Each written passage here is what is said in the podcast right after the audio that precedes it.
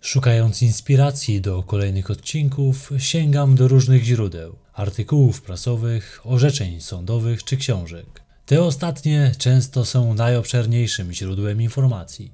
Ze względu na specyfikację mojej pracy, często nie czytam ich w całości, a jedynie wyciągam z ich treści to, co interesuje mnie w danej sprawie. Tym samym uciążliwe byłoby dla mnie kupowanie książki w formie papierowej za każdym razem. Zresztą często potrzebuję jej od zaraz, a oto ciężko przy tradycyjnej książce. Tutaj z pomocą przychodzi mi aplikacja BookBeat. Do dyspozycji jest tutaj sporo ciekawych tytułów z wielu gatunków. Właśnie korzystając z BookBeat dotarłem do książki, która była mi niezbędna do zrealizowania dzisiejszego odcinka. Ewa Ornacka w swojej książce Tajemnice zbrodni przedstawia wiele ciekawych historii kryminalnych, które miały miejsce na terenie naszego kraju. O jednej z nich Wam dzisiaj opowiem. Jeżeli chcecie poznać pozostałe, koniecznie musicie nadrobić tę pozycję. Aplikacja BookBeat daje możliwość zarówno odsłuchania audiobooka, co z pewnością dla fanów podcastów jest preferowaną formą, ale także przeczytania książki w formie e-booka. Dla moich słuchaczy BookBeat daje darmowy dostęp do aplikacji przez 30 dni z kodem MKREW, który należy wpisać przy rejestracji. Zarejestrować należy się na stronie www.bookbeat.pl. Jeżeli nie chcecie wpisywać kodu, wystarczy kliknąć w link, który podaję w opisie. By zacząć korzystać z aplikacji, należy ją zainstalować na urządzeniu mobilnym. Z subskrypcji możecie w każdej chwili zrezygnować, a może tak się wciągniecie, że zostaniecie na stałe. Sprawdźcie sami. Wszystkie informacje umieszczam w opisie pod filmem. Dzisiaj zajmę się historią, która została opisana w czwartym rozdziale książki Tajemnice zbrodni pod tytułem Portret zabójcy. Sylwia C. w roku 2006 miała 13 lat. To ładna, uśmiechnięta nastolatka, która wzbudza sympatię zarówno wśród rówieśników, jak i dorosłych, względem których zawsze okazuje szacunek. Druga połowa czerwca to w szkołach często okres rozprężenia. Oceny końcowe już wystawione, a do końca roku szkolnego już niewiele zostało. Tak też było 20 czerwca 2006 roku w szkole w Gostyniu w województwie zachodniopomorskim. Wioska ta położona jest zaledwie kilka kilometrów od morza. Był to ostatni dzień nauki w tym roku szkolnym. Z tego też względu zajęcia tego dnia skończyły się wcześniej niż zwykle. Do tej szkoły uczęszczała 13-letnia Sylwia. Pogoda dopisywała. Nastolatka postanowiła skorzystać z okazji i zamiast jechać autobusem do domu, wybrała drogę na piechotę. Mieszkała w pobliskim Sulikowie. Nie miała daleko, więc nie powinno jej to zająć zbyt wiele czasu. Do pokonania miała 3 kilometry. Jednak tego dnia dziewczyna nie pojawiła się w domu na czas. Mijały godziny, a jej nadal nie było. Nie zdarzało się dotychczas, by spóźniała się, nie mówiąc nikomu ani słowa. Rodzina zaczęła się martwić. Pierwsze, o czym pomyśleli, to, że ich córkę mógł ktoś potrącić. W ostatnim czasie zdarzały się różne wypadki w okolicy. W końcu rodzice trzynastolatki zdecydowali się wyruszyć na poszukiwania córki. Pomagali im w tym sąsiedzi. Matka Sylwii była wówczas w ciąży, ale mimo wszystko brała udział w poszukiwaniach. Przez kilka godzin nie udało się znaleźć nastolatki. Wówczas zawiadomiono policję. W akcję poszukiwawczą zaangażowano również Straż Pożarną. Wieczorne i nocne działania nie przyniosły jednak efektu. Słaba widoczność nie była sprzymierzeńcem ekipy poszukującej. Jednak kolejnego dnia rano jeden ze strażaków coś znalazł. Na polu rzepakowym dostrzegł wystającą z ziemi stopę. Mężczyzna zaalarmował pozostałych. Już za chwilę rozwiane zostały wszelkie wątpliwości. Odkopano ciało zaginionej Sylwii. Dziewczynka była rozebrana od pasa w dół. Nie ulegało wątpliwości, że padła ona ofiarą zabójstwa i na pierwszy rzut oka było widać, że motyw zbrodni był seksualny. Miejsce, w którym znaleziono ciało, znajdowało się jedynie kilka metrów od ulicy. Zabójca zatem niespecjalnie postarał się, by ukryć ciało. To musiało sugerować, że działał on w pośpiechu. Było to około kilometr od domu rodziny C. Najprawdopodobniej sprawca dopadł ją, gdy niczego nieświadoma wracała ze szkoły. By odnaleźć sprawcę, należało wykonać solidną pracę na miejscu zbrodni. Śledczy rozpoczęli od zabezpieczenia terenu. Pojawiło się tam dużo ludzi z okolicy, zaciekawionych i przerażonych tym, co się stało. Należało ich wszystkich poprosić o odejście, ponieważ istniało ryzyko, że zadeptają oni ślady, które mogą okazać się kluczowe w schwytaniu zabójcy. Kilka metrów dalej udało się znaleźć przedmioty, które należały do dziewczyny. Plecak, a także buty, w tym jeden bez sznurowadła. Samo sznurowadło leżało kilkanaście metrów dalej. Było zupełnie poplątane, tak jakby zrobił to ktoś celowo. Najprawdopodobniej musiał być to sprawca zabójstwa.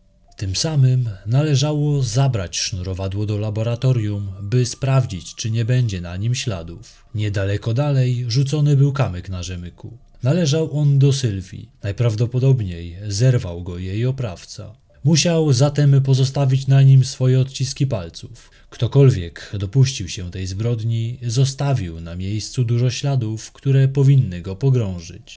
Trzynastolatka została także zgwałcona. Należało wykonać sekcję zwłok. Może ona wyodrębnić DNA sprawcy, jeżeli zostawił swoje nasienie. Funkcjonariusze podejrzewali, że sprawców mogło być kilku, jednak ciężko było cokolwiek wywnioskować po śladach na miejscu zbrodni.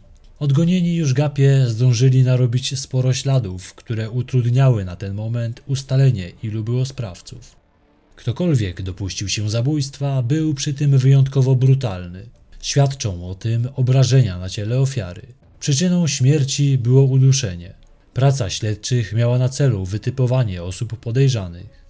W tym celu przesłuchiwano świadków, którzy mogli widzieć kogoś, kto podążał tą samą trasą co Sylwia. Wykorzystano również psy tropiące, które przeszły drogę, którą pokonać musiała nastolatka przed śmiercią. Tym samym zwierzęta mogą wyczuć zapach zabójcy i być może wskażą konkretną osobę lub osoby. Jeden z psów złapał trop. Zapach doprowadził go do Sulikowa, czyli wioski, w której mieszkała Sylwia. Czyżby jej zabójca po dokonaniu zbrodni udał się do tej wioski? Wszystko na to wskazywało. Pies błądził od domu do domu. Wyglądało na to, że odtwarzał drogę, jaką przeszedł zabójca. Być może za śmierć Sylwii odpowiadał jeden z mieszkańców Małego Sulikowa. Choć mógł być też to ktoś z licznych turystów, którzy masowo zjeżdżali w te okolice, zwłaszcza w okresie wakacyjnym, który właśnie się rozpoczynał. Nadal nie było konkretnych podejrzanych. Śledczy zastanawiali się, czy w tym wszystkim nie maczał palców strażak, który odnalazł ciało dziewczyny. Mężczyzna był przesłuchiwany na tę okoliczność. Był w rozsypce. Wyglądało na to, że nie potrafił udźwignąć ciężaru zbrodni, jaka wydarzyła się w tej małej wsi. Miał problemy ze snem, prześladowały go koszmary. Przed oczami cały czas miał widok trzynastolatki, której ciało odnalazł na polu rzepaków. Jego zachowanie wydawało się śledczym podejrzane. Wypytywali go o to, co robił w dniu zabójstwa w godzinach popołudniowych. Nic jednak nie wskazywało na to, by miał mieć on cokolwiek wspólnego ze śmiercią Sylwii. Miał solidne alibi, zatem szybko został skreślony z listy podejrzanych. Kolejną osobą, która została przesłuchana przez policjantów, był kierowca ciągnika, który tego dnia w okolicy kosił trawę. Niekoniecznie był on w gronie podejrzanych, ale mógł coś wiedzieć. Być może był on świadkiem napadu na nastolatkę. Mężczyzna jednak zaprzeczał, by cokolwiek widział. Siedział za kierownicą i nie wychodził z pojazdu. Potwierdzili to jego koledzy, którzy kilkaset metrów dalej również wykonywali pracę. Nikt z nich nie zauważył niczego podejrzanego tego dnia. Każdy musiał zostać przesłuchany. Być może wśród nich krył się zabójca. Te przesłuchania nie przyniosły jednak pożądanego efektu. Żaden z pracowników nie miał informacji, które przybliżyłyby śledczych do rozwiązania zagadki. Według ich relacji cała grupa trzymała się razem i nikt nie oddalał się z miejsca. Zatem wyglądało na to, że zabójcy trzeba było szukać gdzie indziej. Mieszkańcy mieli widzieć 20 czerwca podejrzanie zachowującego się mężczyznę. Był to ktoś obcy. Mieszkańcy dobrze znali każdego z wioski. Mężczyzna ten przez jakiś czas stał pod przydrożnym krzyżem. Miał nerwowo chodzić w kółko i zerkał na zegarek, jakby się spieszył.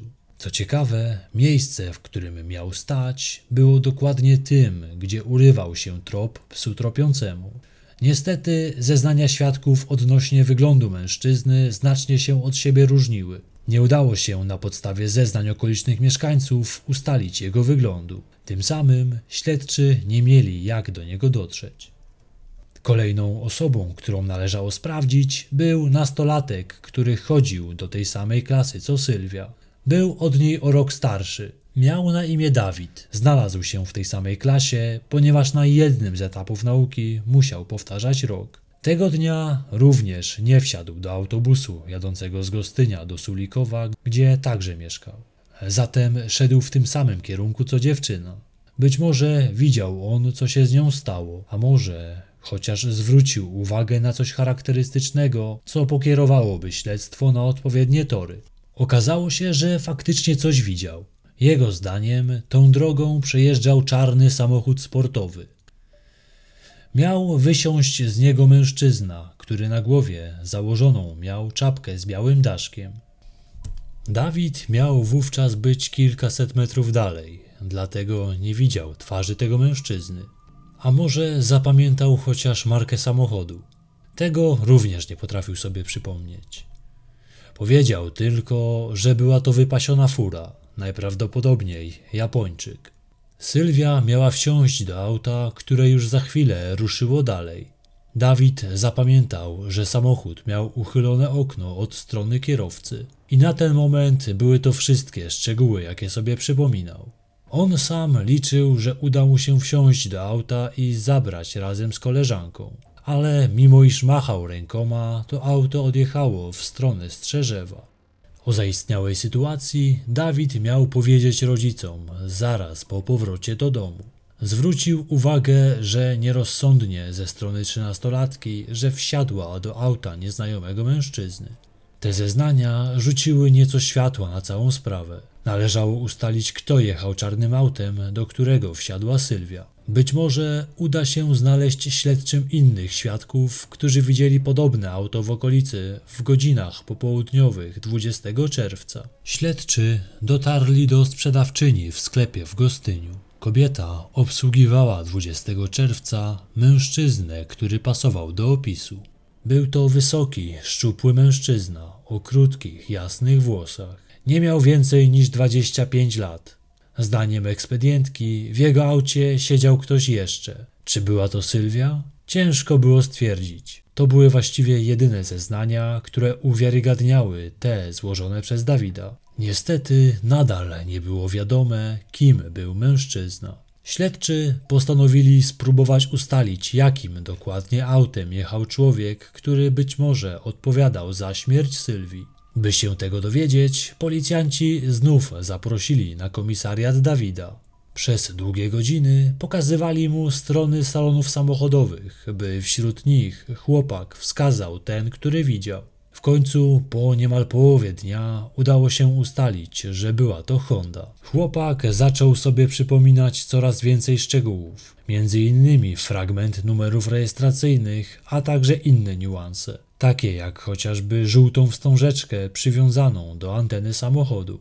Wydawało się, że dzięki współpracy z Dawidem wkrótce śledczy będą w stanie wskazać dokładne auto, a jednocześnie dotrzeć do jego właściciela. Teraz policjantów czekała żmudna praca. Należało ustalić właścicieli wszystkich Hond pasujących do opisu, mieszkających w promieniu kilkunastu kilometrów. Takich samochodów było wiele. Z tego względu przesłuchanie wszystkich właścicieli zajęło funkcjonariuszom kilka dni. Spośród wielu mężczyzn udało się wytypować tego, który idealnie pasował do opisu ekspedientki. 25-letni mężczyzna z kamienia pomorskiego. Czyżby w końcu udało się trafić na przełom w sprawie? Mężczyzna został przesłuchany. Absolutnie zaprzeczał, jakoby 20 czerwca był w Gostyniu czy w Sulikowie. Jego wersję wydarzeń potwierdziło wielu znajomych. Tym samym musiał on zostać wykluczony z grona podejrzanych. Wydawało się, że był to jedyny trop. Może zatem zabójstwa dopuścił się ktoś spoza okolicy?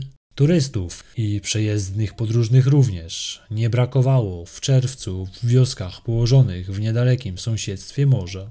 Wówczas śledztwo musiałoby się rozszerzyć na cały kraj, a może i poza jego granice. Śledczy nie przestawali szukać jednak innych tropów. Przesłuchane zostały koleżanki Sylwii. Jednogłośnie mówiły, że nie wierzą one w wersję, by dziewczyna wsiadła do obcego auta. Niedawno w szkole emitowany był film, który przestrzegał przed wsiadaniem do aut ludzi, których się nie zna. Nastolatka również go oglądała. Nigdy wcześniej nie jeździła stopem.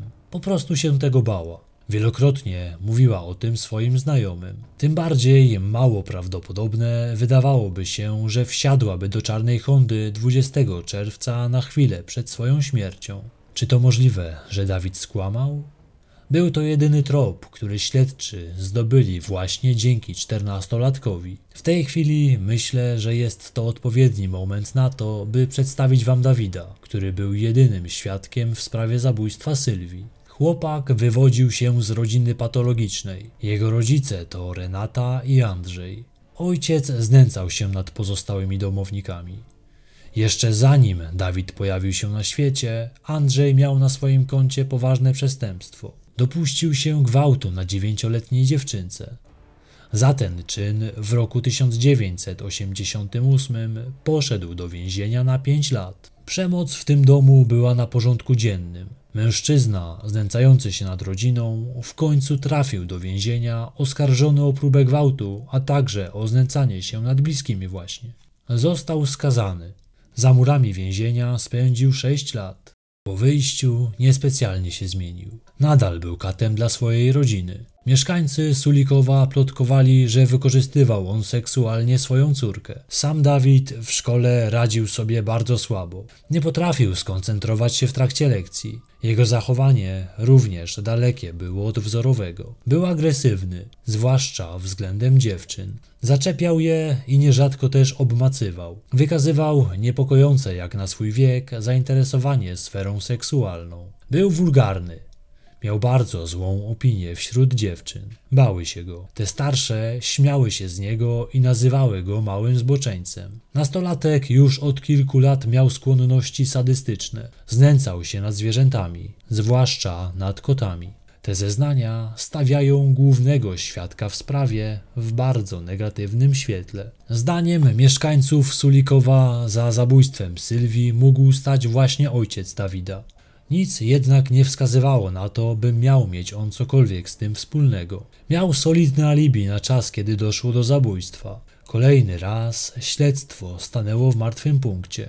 Odbył się pogrzeb Sylwii, a jej zabójca nadal pozostawał bezkarny. Śledczy postanowili jeszcze raz przeanalizować dokładnie dotychczasowe ustalenia. Po głębokiej analizie zauważono, że Dawid podał niewiarygodnie wręcz dużo szczegółów dotyczących auta, jak na osobę, która widziała je zaledwie przez chwilę z odległości ponad 100 metrów. Wcześniej również ich to dziwiło, ale po cichu myśleli, że może chłopak po prostu ma nadzwyczaj dobrą pamięć. Absolutnie zaprzeczyły temu relacje jego rówieśników, a przede wszystkim nauczycieli. Czy to możliwe, że najważniejsze zeznania w sprawie były nieprawdziwe? Należało bliżej przyjrzeć się Dawidowi. Czy kłamał?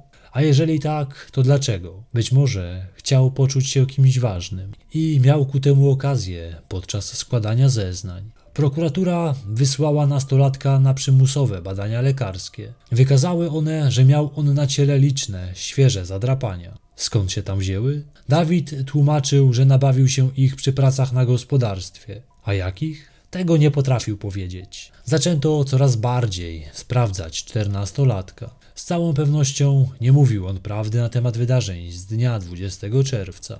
Zabrano do badania jego odzież i bieliznę którą miał na sobie feralnego dnia. Biegła z zakresu kryminalistyki, która przeanalizowała zebrany materiał dowodowy, określiła, że zabójca musiał być w młodym, może nawet nastoletnim wieku. Świadczył o tym sposób odebrania życia.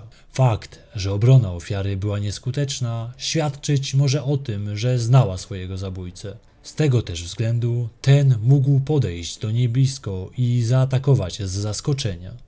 Kolejnym aspektem, na który zwróciła uwagę biegła, było sznurowadło, które zostało wyciągnięte z buta, a następnie zaplątane w supełki przypominające węzły żeglarskie. Prawdopodobnie sprawca przy pomocy sznurowadła podduszał ofiarę. Fakt, że zabójca potrafił zawiązać supeł żeglarski, mógł okazać się istotny. I faktycznie taki był.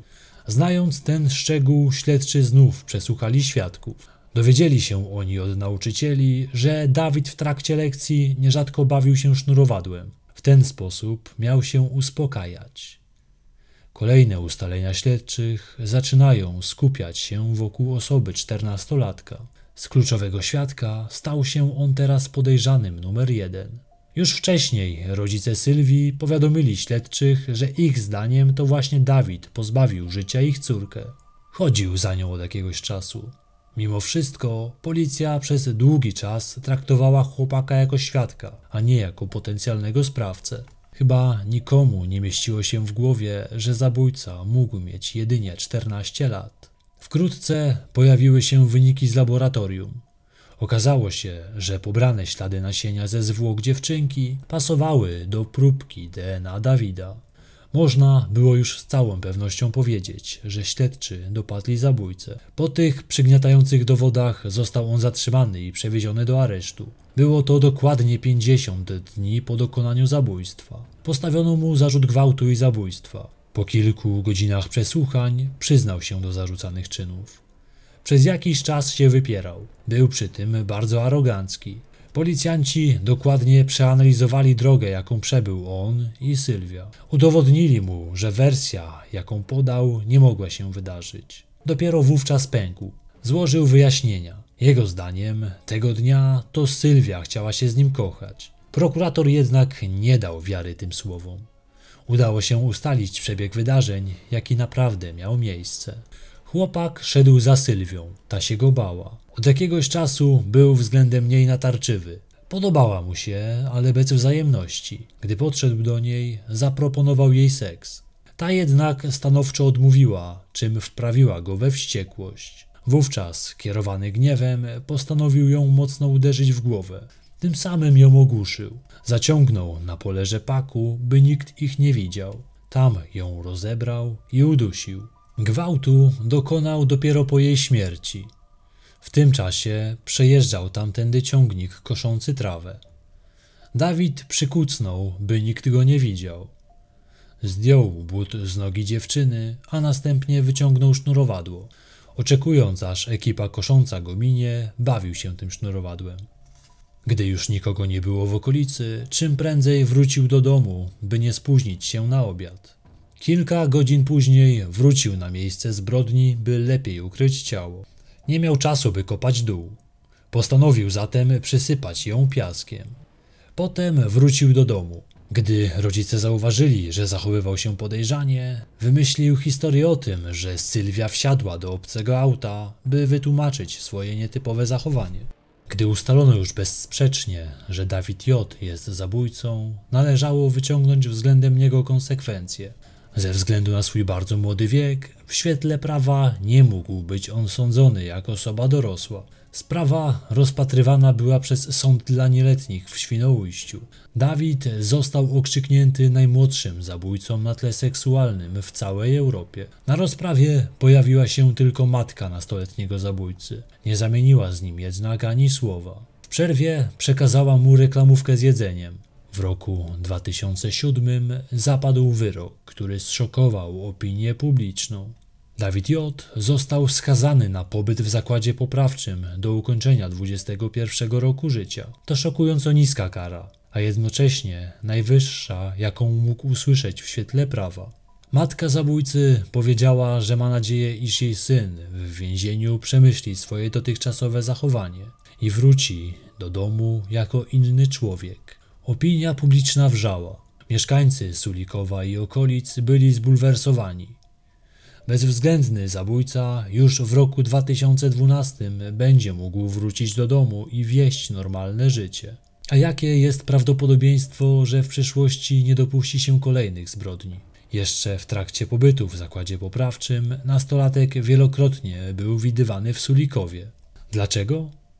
Otóż otrzymywał on przepustki, dzięki którym mógł pojawiać się w domu rodzinnym raz na jakiś czas. Co gorsze, w trakcie tych pobytów Dawid miał dopuszczać się gwałtów na swojej siostrze. Ta jednak milczała, bojąc się o własne życie. Wiedziała, że niebawem brat wyjdzie na wolność i znów będzie mógł robić, co mu się podoba. Gdy jednak sprawa wyszła na jaw, wyciągnięto konsekwencje. Były one jednak dalekie od adekwatnych. Z racji tego, że nastolatek już przebywał w zakładzie poprawczym, nie można było go ponownie osądzić. Wyższej kary by nie otrzymał. Zatem karą za molestowanie siostry było odebranie kieszonkowego, a także odebranie możliwości odbywania rozmów telefonicznych. Nie mógł też ubiegać się o przedterminowe zwolnienie. Odebrano mu też prawo do wychodzenia na przepustki. Już jako pełnoletni młody mężczyzna dopuścił się kolejnego przestępstwa. Uciekł wówczas z poprawczaka. Miał wtedy 18 lat. Napadł na kobietę, używając przy tym noża i próbował ją zgwałcić. Obrabował ją. Na szczęście do gwałtu finalnie nie doszło. Został złapany na dworcu we Wrocławiu.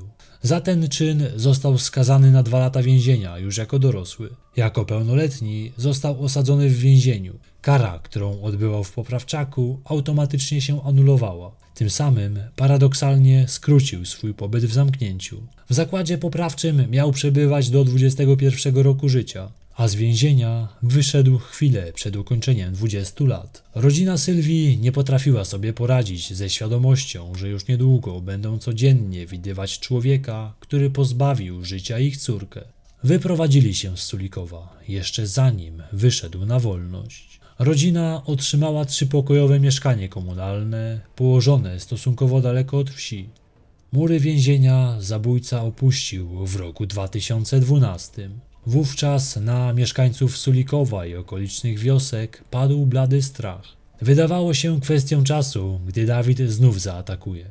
Jego zachowanie na przepustkach wskazywało, że zdecydowanie nie nastąpiła w jego przypadku żadna pozytywna zmiana. Wyszedł z więzienia jako człowiek zupełnie wolny. Nie miał nadzoru psychologa czy kuratora. Jedyne, na co mogli liczyć mieszkańcy Sulikowa, to zapewnienie policji, że będzie bardziej przyglądać się byłemu więźniowi. Od tego czasu we wsi miało pojawiać się więcej patroli, tak by mieszkańcy mogli czuć się bezpieczniej. Sam Dawid po wyjściu na wolność zaszył się w domu. Zdawał sobie sprawę, że nie jest mile widziany w okolicy. Niedługo później okazało się, że nie znalazły się pieniądze, by przesiedlić rodzinę C na stałe. Znalazło się lokum, jednak rodzina musiałaby sama dokonać w nim remontu. Niestety nie było ich na to stać. Już na początku roku 2014 musieli wrócić do mieszkania w Sulikowie. Rodzice nie pozwalali swoim dzieciom chodzić pieszo do szkoły. Wielu obawiało się, że zabójca uderzy ponownie. Nic takiego jednak nie miało miejsca. Lata mijały, a stan rzeczy się nie zmieniał. Nie dochodziło do żadnych ataków w okolicy. Wkrótce Dawidowi udało się założyć rodzinę. Wraz ze swoją partnerką doczekali się dwóch córek. Czy to możliwe, że udało mu się wyjść na prostą? Rodzina była przekonana, że właśnie tak było. Niestety, wszyscy byli w błędzie. Nastał rok 2021. 24 maja w poniedziałek Magda M. wyjechała skuterem z samego rana na zakupy. Udała się do kamienia pomorskiego. Magda to 18-letnia młoda kobieta, która mieszkała w niewielkiej miejscowości Świniec. Jest to wioska położona zaledwie 4 km od Sulikowa. Nastolatka nie wróciła z wyprawy na zakupy. Rodzina nie miała z nią żadnego kontaktu. Przed sklepem znaleziono jej skuter. Po samej Magdzie nie było jednak śladu. 26 maja zgłoszone zostało jej zaginięcie. Wszczęto poszukiwania. Na plakatach obok jej wizerunku widniał także rysopis. To szczupła, o 165 cm wzrostu kobieta. Ma krótkie, ciemne włosy i zielone oczy. Magda wychowywana była wraz z dwojgiem rodzeństwa przez ojca. Była z nich najmłodsza. Uczęszczała do drugiej klasy liceum ogólnokształcącego w Gryficach. Była spokojną osobą, która sporo czasu spędzała w domu. Była bardzo związana ze swoim ojcem.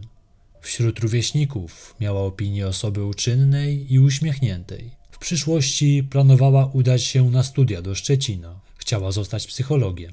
Trwały intensywne poszukiwania. Kilkudziesięciu osobowa grupa poszukiwawcza wyposażona była w drony, a także miała ze sobą psy tropiące. Policjantów wspierała w akcji rodzina i znajomi zaginionej. Efekty poszukiwań poznaliśmy 30 maja. Niestety okazało się, że Magda nie żyła. W lesie znajdującym się pomiędzy miejscowościami Świniec i Sulikowo odnalezione zostało jej ciało przykryte gałęziami.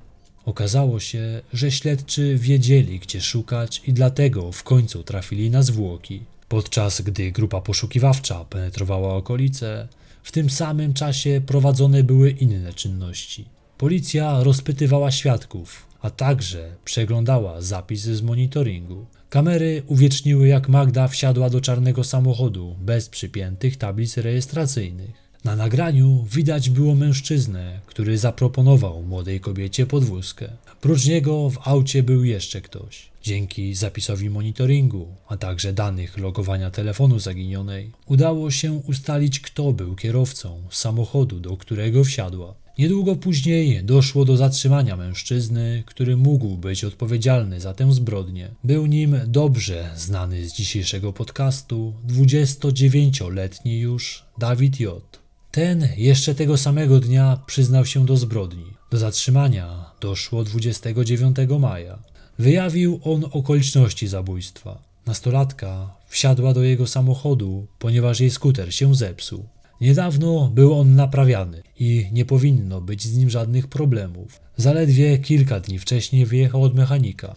Czy to możliwe, że ktoś specjalnie go uszkodził, by nie mógł odpalić? To tylko moje spekulacje. Niemniej nie chciał odpalić, zatem młoda kobieta nie miała jak wrócić do domu. 29-latek zaproponował jej, że odwiezie ją do domu. Zamiast tego pojechał w stronę lasu. Tam pozbawił ją życia. Magda została uduszona. Mężczyzna wskazał śledczym miejsce, w którym pozostawił jej ciało. Wkrótce właśnie tam została odnaleziona. Dlaczego Magda wsiadła do samochodu Dawida? Babcia przestrzegała ją, by trzymała się od niego jak najdalej.